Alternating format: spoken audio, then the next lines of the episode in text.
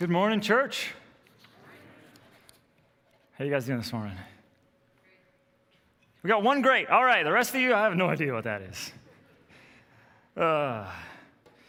Well, thanks for coming and joining us this morning. So glad you could be together, that we could be together as the family of God.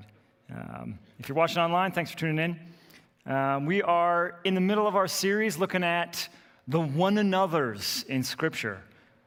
In the Bible, where it tells us this is how we're supposed to interact with one another. Now, all of these one another's, they flow out of the greatest two commandments: to love the Lord your God with all your heart, soul, mind, and strength, and to love your neighbor as yourself. Everything that we're looking at over the next, 9 more weeks, however many weeks we got of this series, are going to flow out of that, of what it means to love one another. And we're looking at what it looks like to have actually like flesh and bones to that. The rubber hits the road when we're looking at these passages that we're looking at for the one another's. Now, this morning we are in Romans chapter 15. So I'd invite you to, if you have a Bible or a Bible app, you can go there, Romans chapter 15. We're going to be jumping around between chapter 14 and 15 a bunch, so you can kind of just scroll up and down in between there. Before we get there, let's just take a moment and pray. Father, we thank you that we can come here, that we can lift your name high, we can praise you. You have made us to praise you, to glorify you. We thank you for that. We thank you for all those who are gathered here. God, I pray your blessing over them, that your Spirit would open our hearts and our minds, that you would draw us deeper into a relationship with you and with one another. Pray this in the name of Jesus. Amen.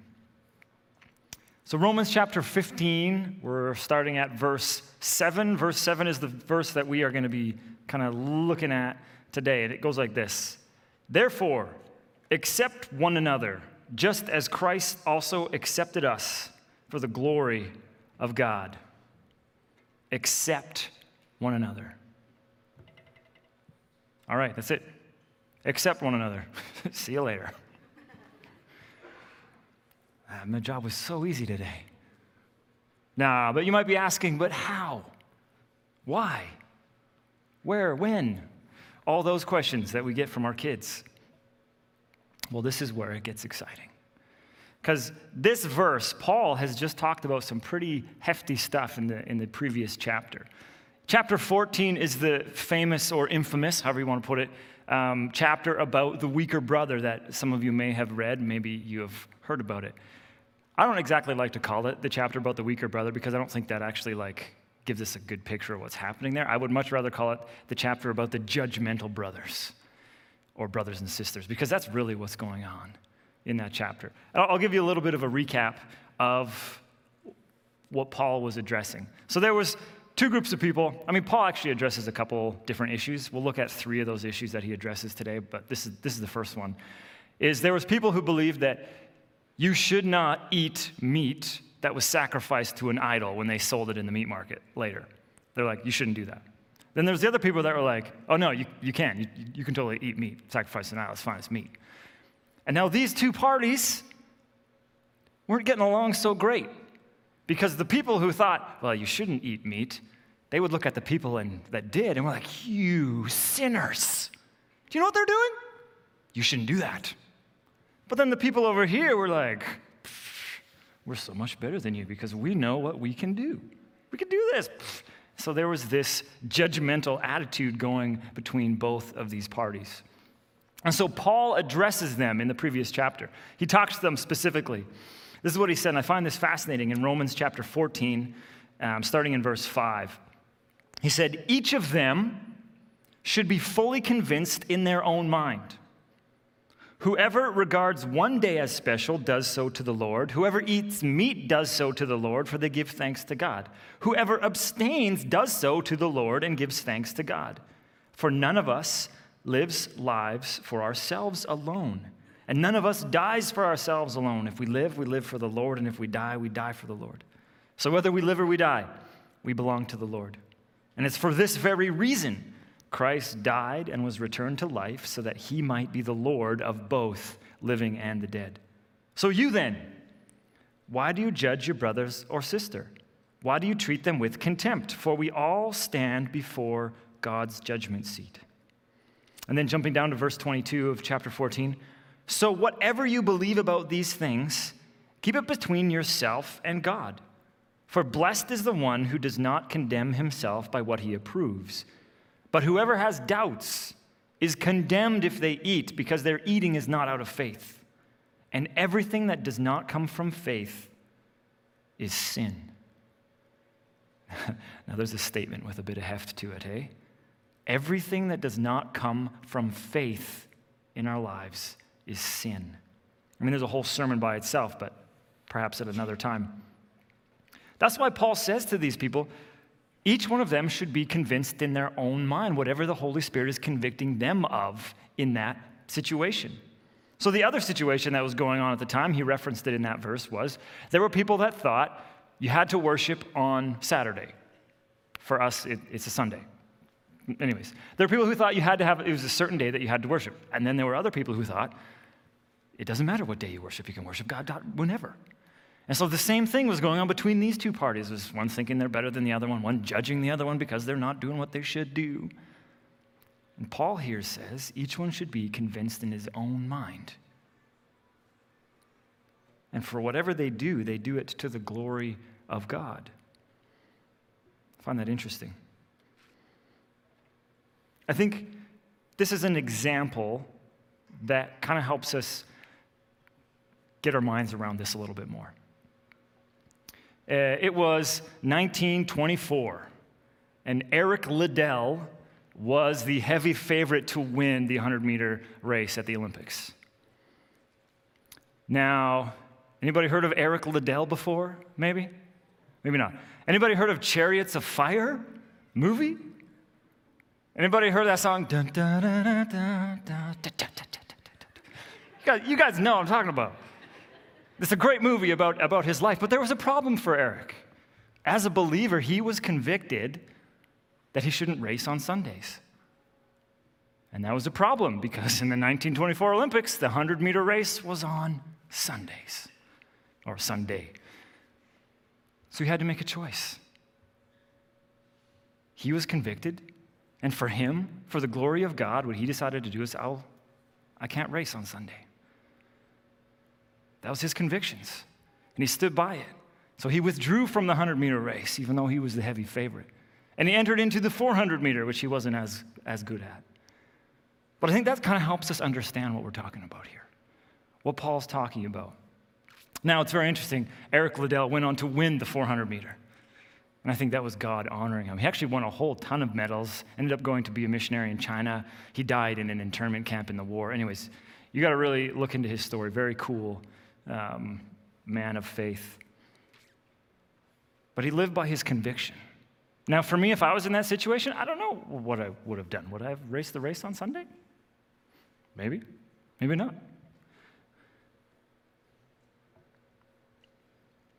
I think I need to make an important statement here at this juncture. Actually, I'm just going to read verse 1 of chapter 14. This is what he says at the beginning of chapter 14. Now accept the one who is weak in faith and do not have disputes over differing opinions. Some of your translations might say quarrels over disputable matters. These are the non-essentials of our faith. There's a difference between believing you can eat meat or you can't eat meat versus believing if Jesus was the Son of God or not. Believing if Jesus is the Son of God or not, that's an essential of our faith. That is something that unites all of us, that we hold on tightly and we prize. Now, Paul's talking about things that are disputable matters. They're not essentials. I think that's a clear distinction that we need to make. Because there are some areas in our world and in our society, the Bible doesn't give us explicit direction on what to do in that situation. And that's what Paul's talking about here, is that you need to be convinced in your own mind, your convictions of what you do in that situation.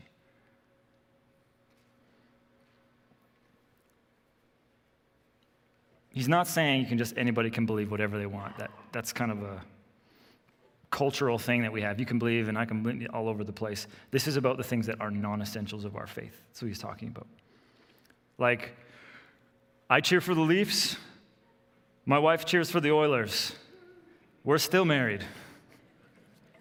And our kids, they cheer for the coolest jersey. It's like, hey, that's a cool red one or whatever. So don't make a mountain out of a molehill or French fries out of small potatoes. I don't think that's actually a saying. You don't want mini fries. But anyways, then Paul gets to this point here. So we're looking at Romans 15, verses 5 and 6, the ones right before the verse that we're going to get to next. He says, "May the God who gives endurance and encouragement give you the same attitude of mind toward each other that Christ Jesus had, so that with one mind and one voice you may glorify the God and Father of our Lord Jesus Christ." He's saying, have the same mindset toward each other that Jesus Christ has.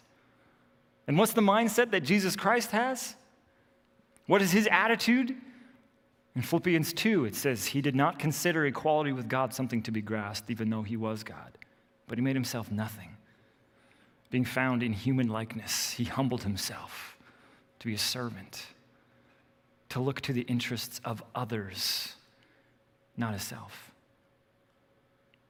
That's the attitude that we are to have, is to look to the interests of others, put them first, above ourselves.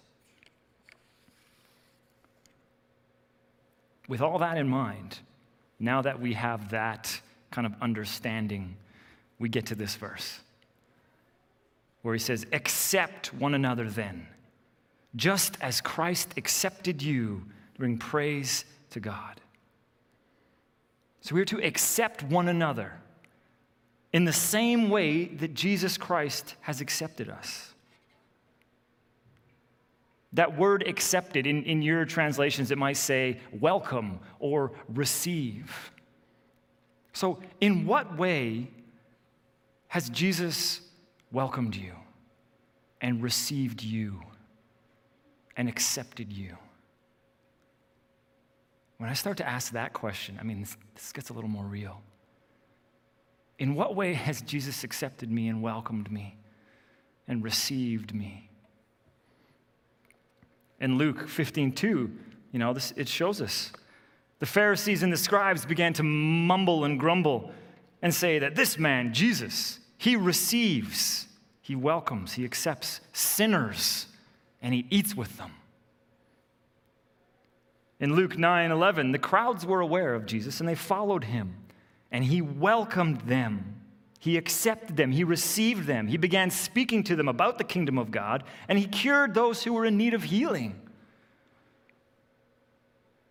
And what is to come? It says this. Jesus said, "If I go to prepare a place for you, I will come again and receive, welcome, accept you to where I am, that you may be with me also." This acceptance is not passive. This is active. There's an intensity to it.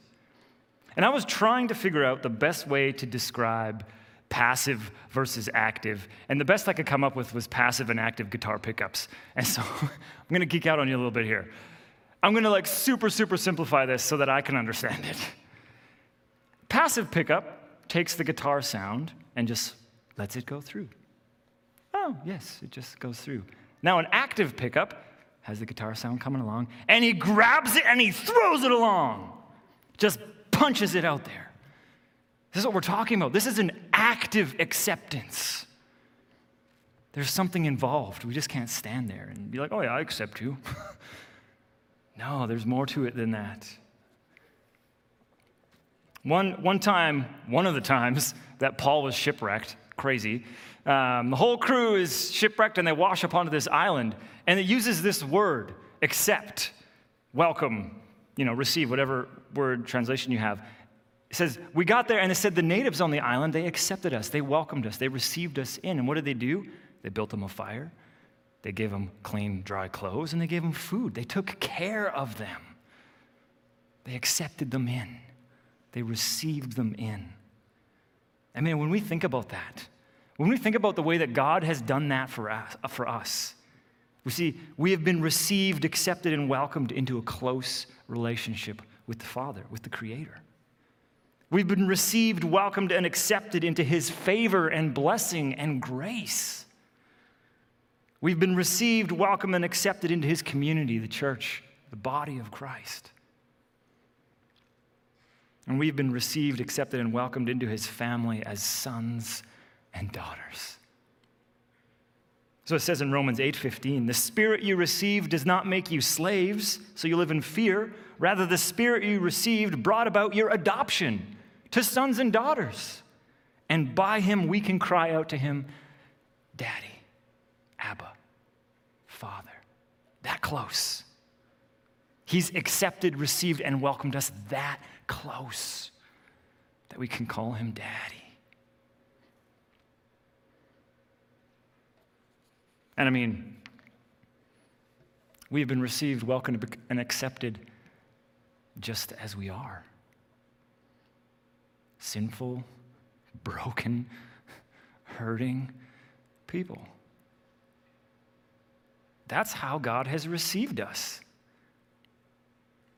Because of Jesus. That's why he can do it. It's because Jesus, while we were still sinners, while we were enemies, while we were fighting against God, it says Christ died for us. Before the foundations of the world were laid, he called your name. Because if you confess with your mouth and believe in your heart that Jesus is Lord, and believe in your heart that God raised him from the dead, you will be saved. For it is with the heart one believes and is justified, and with the mouth one confesses and is saved. For the scripture says, everyone who believes in him will not be put to shame. There is no distinction between Jew and Greek, for the same Lord is Lord of all, bestowing his riches on all who call on him. For everyone who calls on the name of the Lord will be saved. Paul hints at another of the issues that was going on in the early church. Between Jews and Gentiles, the Jews and the Greeks. So much so that the scripture tells us that Peter at one point started withdrawing from the Gentile believers, being like, I'm not going to eat with them anymore because I like the Jews, we are the chosen people. You know, look down on them. So Paul comes to him and like Peter, like right to his face, he says, Peter, what's up, man? Like, that's not how it goes. There's no distinction. All who call on the name of the Lord will be saved. In Romans 14:4, this is what Paul says. Who are you to judge someone else's servant? To their own master, servants will stand or fall. And they will stand. Because the Lord is able to make them stand. The Lord is able to make you stand. We don't judge one another. It is the Lord who determines if we stand or fall. And for those who trust in him, he will make sure we stand. Because of Christ. Because it is only through the power of Christ and his grace that we can ever stand before God. See, God accepts us as we are right now, and we are to accept others in the same way. Accept one another just as Christ also accepts you in the same way.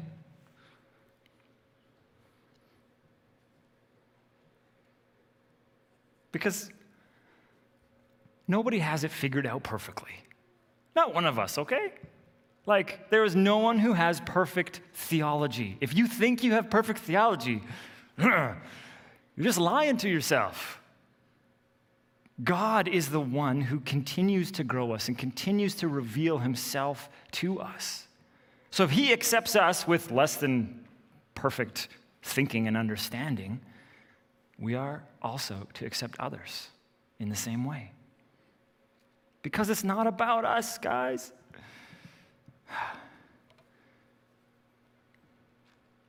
Christ came to put others first. He put himself last.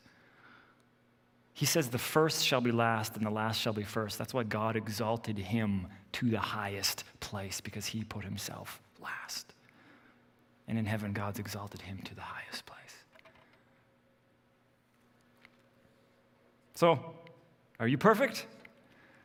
No. Am I perfect? No. Does God accept us? Yes. With open arms and love and more grace than we understand. But I love how this verse ends. I think it's beautiful. Therefore, accept one another just as Christ also accepted us for the glory of God. For the glory of God. Who is honored when we do this? Is God. When we copy how God does things, he is honored. They say imitation is the greatest, or how does that saying go? Imitation grace for our flattery, something like that. When you seriously try to imitate someone or copy them because it's like, oh yeah, I want to try to be like that person, that's honoring to them. And that's what we're doing when we're being like Christ. We're honoring him. And he is glorified. He is glorified. Because he welcomes us just as we are, as sinners. So we are to welcome and accept others just as they are, just like us. Sinners with less than perfect understanding of how things work. You might think, oh, I know how things work, but they don't.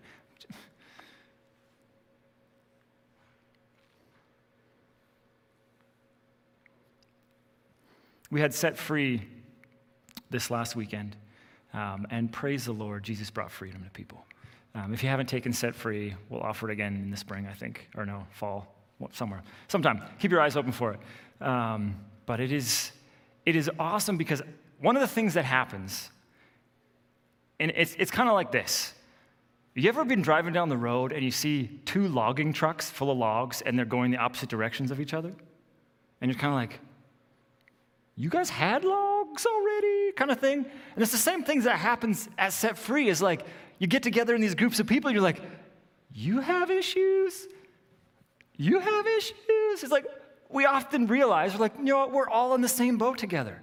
We're all broken, sinful people. And often it's like, that's the same issue. You know, like, we're still dealing with the same things that each other are. Because that's how we are. We're broken and we need Jesus.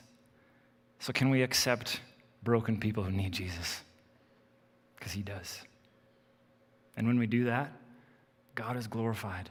God is honored. And that's what you were made for. The reason that we exist on this earth is to glorify and honor God, to bring him glory and praise. So when we accept others as Christ accepts us, God is glorified, and we fulfill the purpose we were made for. Let's pray. Thank you, Lord. Thank you for your acceptance of me, broken.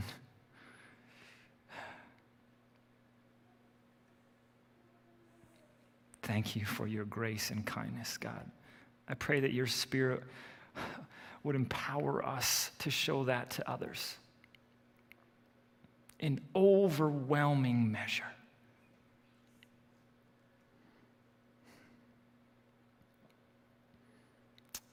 We love you, Jesus. Amen.